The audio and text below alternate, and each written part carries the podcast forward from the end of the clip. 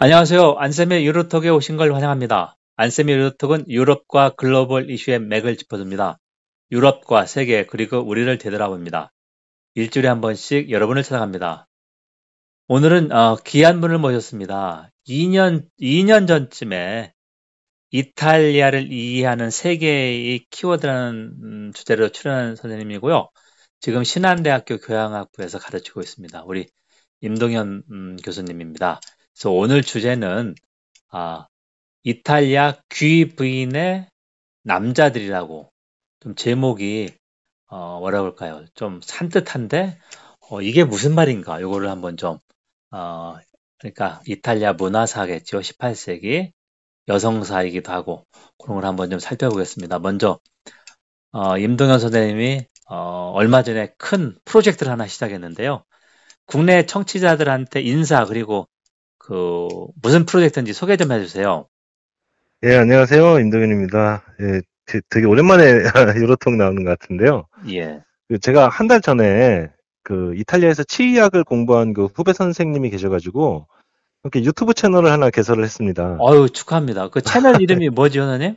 채널 이름은 이태리 남자들이고요. 이태리 남자들. 예. 예, 그 저희 뭐 지나치게 뭐 무겁고 아카데믹한 주제보다는 좀 많은 분들이 들으실 수 있도록 가벼운 소재를 가지고 좀 방송을 진행하고 있습니다. 지금까지 나온 게 이탈리아 남자는 바람둥이인가 우리가 흔히 천, 천견을 가지고 있지 않습니까? 그렇죠? 편견. 예, 예, 예, 예. 그런 것도 있고 볼키스의 종류 그런 것도 제가 열심히 구독하고 있습니다. 아, 고맙습니다. 네. 아이고 상당히 좀 소프트하고 우리가 이탈리아 여행 웬만하는 사람들 많이 가잖아요. 그래서 예. 가기 전에 보면 좀 많이 도움이 되지 않을까 이렇게 생각합니다. 예, 이탈리아 문화와 또 이탈리아인들에 대해서 가지고 있는 생각, 사람들이 가지고 있는 편견들 이런 걸 좀 주로 다루고 있습니다. 예, 알겠습니다. 이번에 선생님이 또 이 좋은 이 녹음을 하기 때문에 이거를 들은 많은 사람들이 구독하면 바로 500명으로 돌진하지 않을까 그렇게 생각합니다. 네, 고맙습니다. 마, 많은 성원 부탁드립니다. 예, 예 하여간 큰일 하셨고요. 자, 이제 오늘의 주제 들어가서 어, 귀부인 그러니까 귀족의 아, 부인이죠. 예. 항상 동행했던 연하의 남자 이 사람도 또 귀족이었습니다. 예. 이제 이탈리아 말로 치치스베오. 예. 예 철자를 한다면 CICISBEO인데요. 예, 예. 아, 이게 18세기 귀족 문화에서 어, 있었다. 예. 그래서 이제 선생님이 그거를 어, 시사에서 공부할 때 이런 수업을 듣고 어, 또 지도교수가 이 저서를 써서 선생님이 이거를 좀 번역하신 건데요. 예. 예. 어, 그러면 이제 제가 한번 어, 궁금한 거 한번 질문을 해보겠습니다. 예, 예. 어, 왜 유독 이탈리아에서만 18세기에 다른 예. 세기도 아니고 18세기에 이런 독특한 문화가 생겨났을까? 그 당시 그 어떤 문화가 생겨나는가 맥락이 있지 않겠습니까? 어떤 맥락이라고 볼 수 있죠? 왜 이렇게 생겨났다고 볼 수 있겠습니까? 예, 저 칠스배우라는 이 관습이 탄생하게 된 배경 물론 여러 가지가 있겠는데요. 근데 이게 먼저 이 관습은 평민 계층에게서는 발견되지 않습니다. 전적으로 귀족 계층의 관습이고요. 예. 그래서 당시 귀족 사회의 관행들, 관습들과 밀접한 연관이 있다. 이렇게 생각을 해볼 수가 있겠죠. 예. 첫 번째 이제 결혼 관행을 좀 설명을 드려야 될 것 같은데요. 저 오늘날 우리는 사실 사랑과 결혼이 서로 관념적으로는 연결된 사회 속에서 이제 살아가고 있죠. 그렇죠. 예, 그래서 뭐 실제로 사람들이 그렇게 결혼을 하느냐는 뭐 별개의 문제겠지만 예. 예를 들면 사랑하는 사람과 결혼을 해야 한다. 제가 이런 말을 했을 때 이걸 부정할 수 있는 사람은 사실 많지 않을 거라고 생각이 됩니다. 뭐, 너 너무 이상적이다 이렇게 얘기하는 사람도 있겠지만 그냥 우리가 일상적으로 그럴 수 있지 이렇게 생각하죠. 예, 관념적으로는 네, 그렇다는 거죠. 그렇습니다. 근데 18세기 초에 만약에 사랑하는 사람과 결혼해야 안 된다 이런 얘기를 하면요 미친 사람 취급을 받았습니다. 이게 실제 사례가 있어요. 실제로 네. 그 루소가 예. 장자크 루소 있죠 프랑스 그렇죠. 철학자가 네. 에미디라는 책에서 이 두 주인공을 이 이제 에밀과 소피인데요. 예. 이 둘을 결혼시키면서 에밀과 소피는 애정으로 결합되어 있어야 된다 이런 역사적인 한 문장을 쓰게 되는데요. 오. 그때 이제 프랑스 신문과 잡지에 루소를 비판하는 논설이 아주 다수가 게재가 됩니다. 그러니까 결혼을 사랑하는 사람과 해야 된다는 거는 18세기 유럽 귀족들에게는 굉장히 받아들이기 어려운 음, 생각이었다는 거죠. 아주 낯설고 그 당시 사회 통념, 귀족들이 생각하는 거와 맞지 않았다는 얘기죠. 예. 그러니까 그 사람들에게 있어서 결혼이라는 거는 사랑을 가지고 하는 게 아니고 가문의 재산이나 예. 권력을 확대하기 위한 수단에 불과했던 건데요. 음, 철저하게 정략 결혼만을 해왔던 거죠. 예, 예. 그러니까 어 물론 예외적인 경우도 있었겠습니다만, 그러니까 일반적으로는 자신의 배우자를 사랑하지 않습니다. 그러니까 자신의 배우자가 제3의 남성과 있다고 해도 질투라는 감정에 상대적으로 관대하게 되죠. 음, 이런 배경이 하나 있습니다. 예. 또 이제 이게 귀족들의 상속 관행과 또 아주 밀접한 연관이 있는데요. 예. 오늘날의 민법은 이제 분할 상속을 규정하고 있죠. 그렇죠. n분의 1로 나눠야 됩니다. 남녀 예, 구분 예. 없이. 예. 그런데 이제 당시에는 장자 상속이었습니다. 음, 그러니까 장자 상속이라는 제도는요. 이 당시 귀족들은 개인보다는 가문이 훨씬 중요한 사람들이었어요. 예. 그래서 이제 분할 상속을 통해서 가문의 재산이 쪼개지는 거를 극도로 혐오하던 사람들이었습니다. 예. 그러니까 장자에게 모든 재산을 물려주고 그러면 그 장자는 재산을 증식시켜서 또 자신의 장자에게 물려주고 예. 그렇게 대가 거듭될수록 가문의 재산을 증식시켜 나가는데 최적의 제도였다는 거죠. 예. 그러니까 이 장자 상속제 하에서는 사실 귀족들은 장자만 결혼합니다. 예. 왜냐하면 차남들이 결혼하면 분가를 해야 되고 재산을 분할해 줘야 되기 때문인데요. 그래서 18세기 이제 귀족 계층의 독신자 인구 비율이 약 7, 80%에 이르게 되죠. 그러니까 돈은 많지만 결혼하지 못하는 차남들, 삼남들 많았다는 얘기죠. 예, 많습니다. 이 사람들이 치치스 배우의 후보자들이었던 거죠. 어. 그러니까 이 사람들이 결혼하지 않았지만 그렇다고 사랑을 하지 않았던 것은 아니고요. 예. 그러니까 18세기에는 자유연애가 굉장히 성행을 하게 됩니다. 음. 이런 맥락에서 또 이해를 할 수가 있겠죠. 예. 그리고 또 한 가지 이제 상속관행과 관련해서 생각해 봐야 될 문제가 또 하나 있는데요. 이 장자 상속제가 가문의 재산을 증식시키는 데는 굉장히 효과적이었지만 귀족들의 정치적 권력을 유지하는 데는 이게 장애가 되었습니다. 왜냐하면 18세기 이탈리아는 대부분 이제 도시국가였고요. 예. 귀족들의 과두정 형태를 취하고 있었는데요. 그러니까 소수의 귀족 가문들이 정치적 권력을 나눠 가지고 있었죠. 그렇죠. 근데 이 귀족 가문들이 막 거미줄처럼 시실과 날줄처럼 얽힌 권력의 네트워크를 구성하고 있었는데요. 예. 이 네트워크를 구성할 수 있는 가장 어, 보편적인 수단이 앞서 말씀드린 정략 결혼이었습니다. 그렇죠. 예. 근데 결혼을 한 사람만 하잖아요. 장자 상속제하에서는. 그럼 나머지 많은 남자들은 뭐 하느냐? 이 사람들을 앞으로 엮어주는 게 있어야 되지 않습니까? 예, 그래서 이 결혼을 하는 대신에 예. 치치스베오라는 이 역할을 수행하게 함으로써 이 가문 간의 연결고리를 계속 만들어 갔던 거죠. 그러니까 어, 장자 상속제가 가진 그런 음, 권력의 소수화를 이거에서 더 확대했다는 얘기죠. 예, 맞습니다. 어, 어, 그러니까 그 증거는요, 어, 내가 치치스 배우가 어떤 귀부인을 모시느냐, 예, 아니면 내 귀부인이 어떤 치치스 배우의 수행을 받느냐, 예. 이걸 개인이 선택할 수 없었습니다. 어, 이게 정략 결혼처럼 철저하게 가문의 선택이었어요. 귀족 가문끼리 내 부인의 치시스면 누구다 해가지고 딱 찍어준다는 얘기죠. 예, 맞습니다. 그 가문끼리 더 친해지는 거고 돈독해지고. 예, 맞습니다. 어유 참또 권력의 네트워크를 구성을 했던 거죠. 어휴, 대단한 거네요. 이런 그 문화를 들어보니까. 예, 본질적으로는 굉장히 정치적인 관습이었습니다. 네, 그렇네요. 우리 뭐 한국 사회에서 본다면은 보통 사자 들어간 사람 아니면 재벌, 예, 재벌은 재벌끼리 대부분 결혼을 하지 않습니까? 예, 맞습니다. 아니면 경제 권력하고 정치 권력 아니면은 어 가난한 사회에서 판사 검사 된 사람이 이 저기 돈 많은 사람과 결혼한 그런 거라고 볼수 있겠죠. 그렇죠? 정략 결혼. 예, 정략 네. 결혼을 통한 상류 사회 네트워크 구축이라는 구축, 게 예, 예. 네, 사실. 예, 대한민국 사회에서도 사라지지 않고 있다. 여전히 발견된다. 좀 개인적으로는 이렇게 생각하고 있습니다. 어, 저 동감합니다. 예. 예, 그렇다면 자 치치스 배우가 귀 부인을 항상 거의 모든 행사에 동행하는 연하의 남자 귀족이다 이렇게 알 수 있는데요. 예, 예. 과연 어, 어떤 역할을 했는지 좀 세부적으로 설명을 좀 해주세요. 예, 요 치치스 배우와 관련된 기록들을 보면요.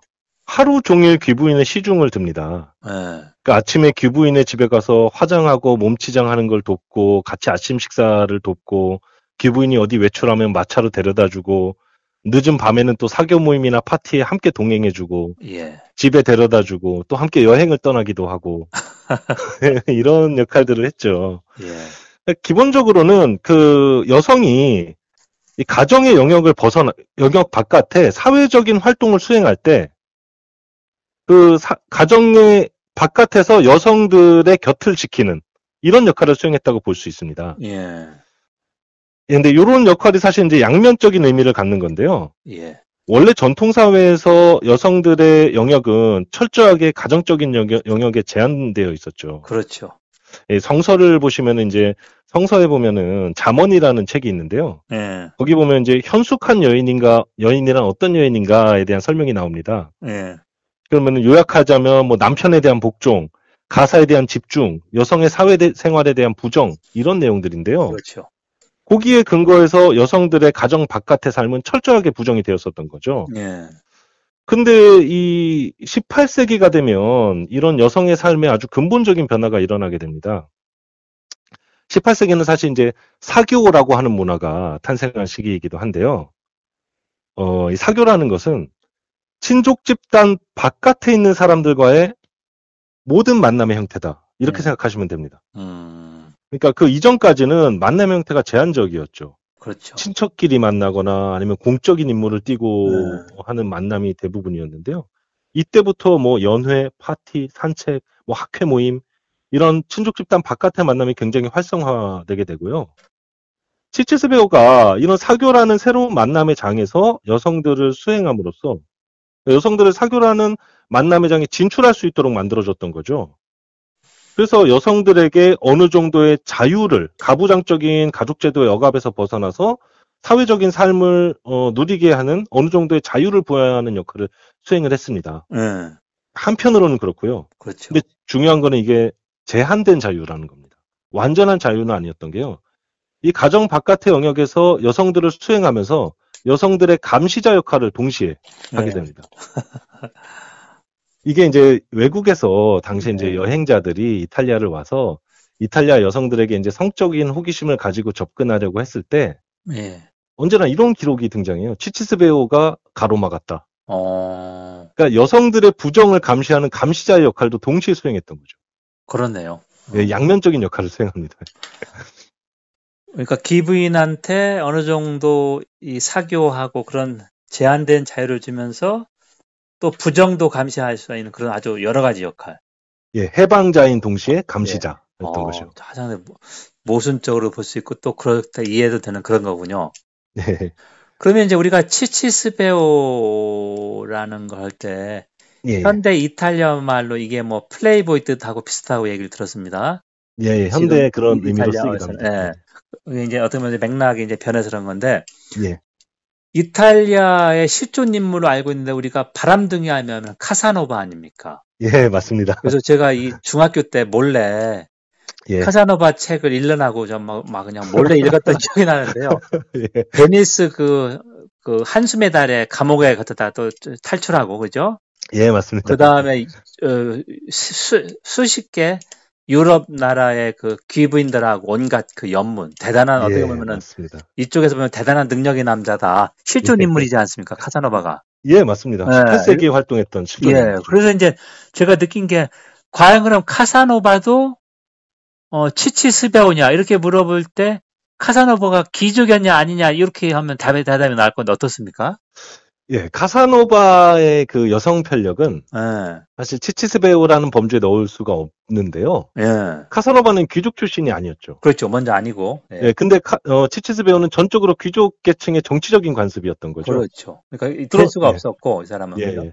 예. 그냥 불륜의 관계였죠, 카사노바는. 음, 카사노바의 사례는 치치스베오라는 관습보다는 예, 18세기에 이 자유연애가 성행하던 18세기의 사회적인 분위기를 보여주는 사례다.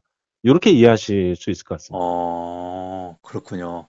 예, 예. 알겠습니다. 이게 제가 예. 명확해졌습니다. 카사노바는 하여간 천하의 바람둥인데 예. 차치시스베가 될 수 없었다. 아니면 평민이었기 때문에 그렇죠. 예, 맞습니다. 예. 네. 자 그렇다면 이제 귀족 사회에서는 이 치치스 배우 역할이 다 규정돼 있고 사회도 인식했었는데 예. 과연 이제 어, 그 당시 사회에서는 어, 이 치치스 배를 어떻게 인식했을까? 지금 이제 선생님이 아, 설명해 준 예, 예. 거는 어, 차후에 예, 예. 학자들이 이제 어떻게 보면은 딱 틀을 맞춰서 구성한 거라도 볼 수 있잖아요. 그런데 이제 예, 그. 당시 지배층이나 이 사람들은 이걸 어떻게 인식했을까요? 치치스 배우를 치치스 배우가 사실 오늘날 우리가 이 관습에 대해서 들으면은 굉장히 네. 이제 신기하게 생각되고요. 그렇죠. 그리고 사실 많은 분들이 간통과의 차이점에 대해서 좀 헷갈려 하시죠. 그러니까 바로 그냥 연상이 되거든요. 예, 예. 예. 근데 간통과 결정적인 차이점이 있는데요. 예. 간통이라는 거는 지금도 그렇지만 그 당시에도 드러내놓고 행할 수가 없는 일이었습니다. 음, 도덕적으로 지탄받는 일이었죠. 그렇죠. 근데 치치스 배우는 그렇지가 않았다는 거죠. 이게 차이점인데요. 예. 모든 사람이 치치스 배우의 존재를 알고 있었고 예. 어느 누구도 윤리적인 비난을 가하지 않습니다. 음, 이거는 귀부인의 남편도 마찬가지였는데요. 예. 남편도 치치스 배우의 존재를 인정합니다. 예. 또 귀부인이 남편과 치치스 배우를 그러니까 동시에 두 명의 남성을 등- 동행하고 뭐 사교 모임에 참석한다거나 음, 혹은 귀부인과 치치스 배우 둘이 여행을 가는데 남편이 돈을 대서 뭐 호텔을 예약해 준다거나 뭐 이런 사례들이 아주 빈번합니다. 예. 어, 사실 불륜이라는 관계는 그게 도덕적으로 정당하냐 아니냐 뭐 이 문제는 별개로 하고요. 어느 시대나 이제 존재를 해왔죠. 그렇죠. 고대도 있고 있었고 중세도 있었고 오늘날 우리 시대도 분명히 있습니다. 또 불륜의 관계가 18세기 이탈리아에 있다고 해도, 해도, 별로 놀랍지 않습니다. 저희는. 음, 근데 알겠습니다. 이 불륜의 관계인데 공인된 관계다 사회적으로 이게 이제 신기하게 느껴지는 포인트죠. 이 관습이. 예. 그러니까 이게 가능했던 이유는요. 아까 말씀드렸던 것처럼 당시에는 결혼과 사랑이 완전히 별개였기 때문에. 예. 그래서 어, 남편과 아내가 서로 사랑하지 않으니까 질투라는 감정에 대해서 굉장히 관대한 태도를 취하게 되었던 거죠. 음, 이렇게 설명드릴 수 있을 것 같습니다. 알겠습니다. 예. 그러면 이제 이게 독특한 게 예. 18세기에 이탈리아 그 각 도시공화국, 베니스, 피렌체 뭐 이런 쪽 그러죠. 밀라노 이런 예. 해서 귀족 문화였었는데 이게 이제 이탈리아 민족 정신 부활 통일 운동이 이제 싹트면서 Risorgimento라고 하는 이렇게 이제 쇠퇴하게 되는데요. 예, 예. 어, 왜 그랬을까요? 요런 그 귀족 관습이 예를 들면은 이 어, 그 당시 귀족 문화가 쇠퇴하면서 이것도 쇠퇴했을 것 같은데 어떤 이유가 있을까요? 예, 그 말씀하신 내용이 정확한데요. 네. cicisbeo는 귀족 사회의 관습이기 때문에 귀족 사회 신분제 붕괴와 귀족 사회의 쇠퇴 와 더불어서 치치스 배우의 관습도 함께 쇠퇴하게 되는 거죠. 예. 그러니까 유럽에서 귀족 문화가 쇠퇴하는 시점이 이제 바로 신분제가 폐지되었던 1789년의 프랑스 혁명인데요. 그렇죠. 이탈리아 경우는 이제 혁명이 자생적으로 발생하지 않고요. 나폴레옹이 이 이탈리아를 정복하면서 이제 혁명 이념이 수입되게 되죠. 네. 바로 이 시점이 치치스 배우의 쇠퇴가 시작되는 시점입니다. 그러니까 나폴레옹이 이탈리아에서 이제 귀족들의 특권을 제한하기 위한 일련의 정치, 에, 정치적인 조치들을 취하게 되는데요. 그래서 이때 치치스 배우의 배경이 되었던 아까 설명드렸던 장자상속제라든가 뭐 배타적인 사교 문화 이런 것들이 완전히 부정되게 되는 거죠. 어, 그렇군요. 그러니까 예, 일례로 이제 나폴레옹이 이 당시에 내렸던 칙령 중에서 이런 게 있습니다. 그러니까 사교 모임을 열 때 초대장을 이제 발송하게 되잖아요. 그러면 초대장을 만약에 10장을 보낸다고 하면은 이거를 귀족 계층만 10장 보내면 안 되고요. 귀족 계층에게 5장, 부르주아 계층에게 5장. 이렇게 발송하라. 이런 칙령을 실제로 내리기도 하거든요. 오, 진짜 세밀하네요. 예, 예. 그러니까 귀족 문화를 세태를 지체적으로 가져왔네 이제 이런 측면 같은 게 그죠? 예, 예. 음, 그래서 이제 귀족 문화가 쇠퇴하고 사교 배타적인 사교 문화가 쇠퇴하면서 치치스 배우가 의 배우의 활동 무대 자체가 사라지게 되는 거죠. 예, 그래도 쇠퇴했음에도 불구하고 어느 정도 유지는 되었었는데요. 완전히 소멸하게 된 것은 사실 아까 말씀해 주셨던 그 리소르지멘토 네, 민족 부흥 운동의 시기입니다. 예, 그 사실 이제 민족주의 시기에는요. 이 남성들에게는 조국을 지키는 이 전사의 이미지, 그렇죠. 이 전사로서의 남성성 이 권장되고요. 예, 여성들에게는 이 전사를 보필하는 아내이자 전사를 키워내는 어머니로서의 정절과 순결함 예. 이런 이념들이 다시 강조되기 시작하죠. 음, 그러니까 이거를 gender history의 관점에서 봤을 때는요.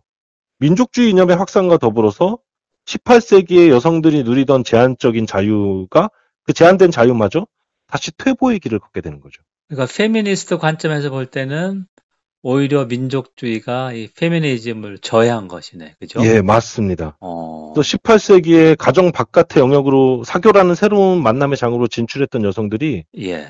19세기에는 다시 가정의 영역 안에 갇혀버립니다. 어, 그러면서 가정 바깥의 영역에서 이 여성들을 수행했던 치치스 배우는 존재의 이유를 상실하게 되는 거죠. 예. 이 민족주의 이념이 치치스 배우의 쇠퇴를 가져오게 된 또 하나의 이유가 있는데요. 사실 치치스 배우가 제가 말씀드렸던 것처럼 본질적으로 정치적인 관습이잖아요. 예. 근데 그럼에도 불구하고 이제 젊은 남녀가 하루 종일 시간을 같이 보내다 보면 이성적인 감정이 생기는 것이 이제 당연하지 않겠습니까? 그렇죠. 그래서 이제 많은 경우에 어 실제로 성관계를 갖는 경우도 발견이 됩니다. 그건 어떻게 보면 좀 자연스럽다고 보시지 않겠습니까? 예, 맞습니다. 드러내지 않아서 그렇겠지, 그죠? 예, 기록에 남겨지지 않- 그 남겨진 네. 소수의 기록들이 있어요. 근데. 그렇죠. 예. 근데 그러니까 이 치치스베어라는 관습이 귀족 계층의 난혼과 연결됐던 거죠. 음. 내 아이가 누군지 모르는 상황이 발생하는 거죠. 예. 귀족들이. 근데 이제 민족주의 이념은 혈통의 순수성을 이제 강조하는데요. 예. 그러니까 이 난혼과 연결되는 이 치치스 배우의 관습 그리고 어, 혈통의 순수성이라는 이념과는 조화 양립 불가능한 거죠. 예. 그래서 민족주의 이념이 확산되면서 이탈리아 통일을 전후해서 이 관습이 완전히 타파되어야 될 어, 관습으로 비난을 받게 되죠. 그러면서 사라지게 됩니다. 알겠습니다. 참 이게 그 역사라고 하는 게 그런 어떻게 보면 좀 흐름이라고 그럴까 그 맥락이 참 진짜 중요하네요. 예. 자 그러면 이제 이런 게 분명히 외부인이 볼 땐 낯설었고 이거에 대한 선입견이나 편견도 강화됐을 것이다. 그래서 이제 제가 본게 예. 우리가 유럽 문화 할 때 독특한 게 grand tour라고 있었습니다. 큰 여행 예, grand 예. 투어. 예. 이건 뭐냐면 어, 특히 영국 같이 그 문화에 대한 열등심이 있는 나라 귀족들이 예. 예. 예. 우리가 알고 있는 국부론을 쓴 애덤 스미스도 그 재무장관 아들 교육해달라고 하는 프랑스, 이탈리아 다 여행했지 않습니까? 예. 자, 그 가정 그런 걸그 하면서- 가정교사를 갔죠. 예, 예, 예, 가정교사로 예. 데리고서는. 예. 예. 그래서 이제 외부인이 볼 때 이 관습이 상당히 낯설다. 자기 나라에 없는 거기 때문에. 예. 그래서 이거에 따라서 이 관습이 후세에 이탈리아를 보는 시각에 좀 영향을 미쳤을 것 같은데 어떻게 생각하십니까? 예, 이거 아주 중요한 얘기 같은데요. 사실 이거를 저희 유튜브 채널에서도 이태리 남자들 채널에서도 다룬 적이 있습니다. 예. 그 사실 어, 오늘날 이탈리아인들과 관련된 수많은 스테레오타입이 전 세계에 존재하죠. 그렇죠. 근데 이제 대표적인 게 이제 이탈리아 남자들은 바람둥이다 이런 편견이 아. 있잖아요. 좀 다혈질이고 바람둥이고 하여간 여성들하고 예, 어 뭐 쉽게 해서 여성들을 잘 꼬신다 이런 선- 편견이 많죠. 예. 예. 이게 사실 18세기부터 존재했던 편견인데요. 어, 이게 이 원인이 바로 이 cicisbeo라는 이 관습입니다. 예. 그러니까 말씀하셨던 그 grand tour라고 해서 18세기에는 유럽의 영국, 프랑스의 귀족들이 다 이태리로 이제 여행을 오고 유학을 오고 하는 게 유행이었거든요. 예. 그러니까 그렇죠. 외국인 여행자들이 이탈리아에 와, 와- 오니까 어 cicisbeo라는 관습을 이제 목격하게 되는 거예요. 그러니까 경악을 금치 못하죠. 아, 뭐 저런 관습이 다 있나 이렇게 되고 예. 치치스베어를 그러니까 이탈리아인들을 치치스베어와 동일시하게 됩니다. 귀족 계급에 아주 한정된 거를 이탈리아는 원래 저렇게 생각했다는 거죠. 예, 이탈리아인들의 기질이 저렇다 이렇게 생각하게 어, 되는 거죠. 모든 이탈리아인들은 다 치치스베어다. 예. 또 이탈리아인들은 바- 여기서부터 이제 여러 가지 편견들이 나오게 되는데 예. 이탈리아인들은 바람둥이다. 그렇죠. 여자 뒷공무니만 쫓아다닌다. 뭐 질투의 화신이다. 뭐 이런 편견들 예. 이때 생겨나서 오늘날까지 사실 사라지지 않고 그러니까 이어지고 있는 200년이 것이거든요. 넘었는데도 우리가 이탈리아 하면은 저 바람둥이들 이렇게 얼핏 떠오르잖아요. 예, 근데 사실이 아닙니다. 이탈리아 굉장히 이제 가톨릭 문화가 지배하는 굉장히 보수적인 예. 윤리 윤리 의식이 굉장히 보수적인 나라고요. 예. 제가 조금 첨언을 하자면 사실 18세기의 동시대에도요. 예. 자유연애, 성적인 자유로움이라는 관점에서는 당대 프랑스, 이탈리아가 아, 프랑스와 스페인이 이탈리아보다 훨씬 자유로웠습니다. 음. 예, 일례로 그 계몽주의 사상가였던 몽테스키에가 쓴 그 페르시아인의 편지라는 소설에 보면요. 예. 성적인 자유 프랑스의 성적인 자유로움을 문명 발달의 증거로 제시하거든요. 어, 성적으로 자유롭게 된 문화가 발달했다. 예, 우리는 페르시아랑 다르다. 아, 이렇게 얘기하거든요. 음, 그러니까 이 스테레, 이 스테레오 타입은 사실 사실이, 역사적 사실이다. 이렇게 보기는 굉장히 힘듭니다. 알겠습니다. 이게 예. 참 아직까지도 영향을 절대적으로 미치고 있네요. 이 분야에서는 최소한. 예, 맞습니다. 예. 그럼 이제 선생님이 이렇게 아주 흥미롭고 우리 국내에 소개되지 않은 그런 걸 이제 연구를 하게 된 게 예, 우리 그 피사의 사탑이라고 하는 그 이탈리아 피사의 그 피사 대학교에서 예, 예, 이 유학을 가면서 이렇게 하지 않았습니까? 예, 예. 그거를 좀 더 설명을 좀 부탁합니다. 아, 예. 피사 대학교가 사실 미시사라고 하는데, micro history라고 하는 예. 21세기 역사학의 흐름을 이제 두- 주도하는 대학교인데요. 이시사 이- 분야에서 그렇다는 얘기죠. 예, 예. 미시사가 사실 탄생한 곳이 피사입니다. 아, 근데 이 비조키 교수가 쓴 이 치치스베어라는 책이 전형적인 미시사 연구죠. 미시 문화사 연구죠. 예. 제가 이제 처음에 피사 대학교를 가서 여성사 수업을 이제 듣게 되는데요. 그때 비조키 교수가 하는 이제 여성사 수업을 듣게 되는데 이 치치스베어라는 책이 여성사 수업의 교재였어요. 음, 제가 처음 이 주제를 접하고요. 너무 사실 거기 빠져들게 됐는데요. 한편으로는 내가 이 젠더 문제에 대해서 생각해 본 적이 없구나. 정말 무지했었구나. 뭐 이런 생각, 반성도 들었고요. 어, 다른 한편으로는 이 치치스베오라는 이 하나의 주제를 가지고 여러 가지 18세기 이탈리아에서 여러 가지 면들을 볼 수 있었다는 거죠. 그 아까 말씀드렸던 것처럼 귀족 계층의 뭐 성윤리, 가족윤리, 상속관행, 뭐 국가 간 스테레오타입의 탄생 예. 이런 문제들을 들여다볼 수 있는 굉장히 효과적인 창의였던 거죠. 그러네요. 음. 사실 제가 이 이게 10년 전인데 이 수업을 들었을 때가 10년 전부터 사실 한국에 계속 소개를 하고 싶었던 책입니다. 좋은 큰 일을 하셨다고 생각하고 이게 번역서인데도 좀 뭐라고 할까요? 판매가 좀 선생님 되지 않았습니까? 예, 요새 저 인문학 책이 워낙 좀 어려워서 판매가 잘 안 되니까 예. 네, 그런 상황을 고려한다면 사실 어 지금까지 기대 이상으로 좀 많이 좀 많은 분들이 찾아주셨던 것 같습니다. 예. 알겠습니다. 하여간 선생님 뭐라고 꼭 필요한 우리 그 문화나 젠더사 이런 거 볼 수 있는 어, 업적이라고 생각되고요. 예, 오늘 이렇게 좋은 시간 내주셔서 감사하고 우리 다음에는 직접 만나서 한번 또 더 좋은 주제로 한번 대화를 나눠보겠습니다. 예, 고맙습니다, 선생님. 예, 감사합니다. 예.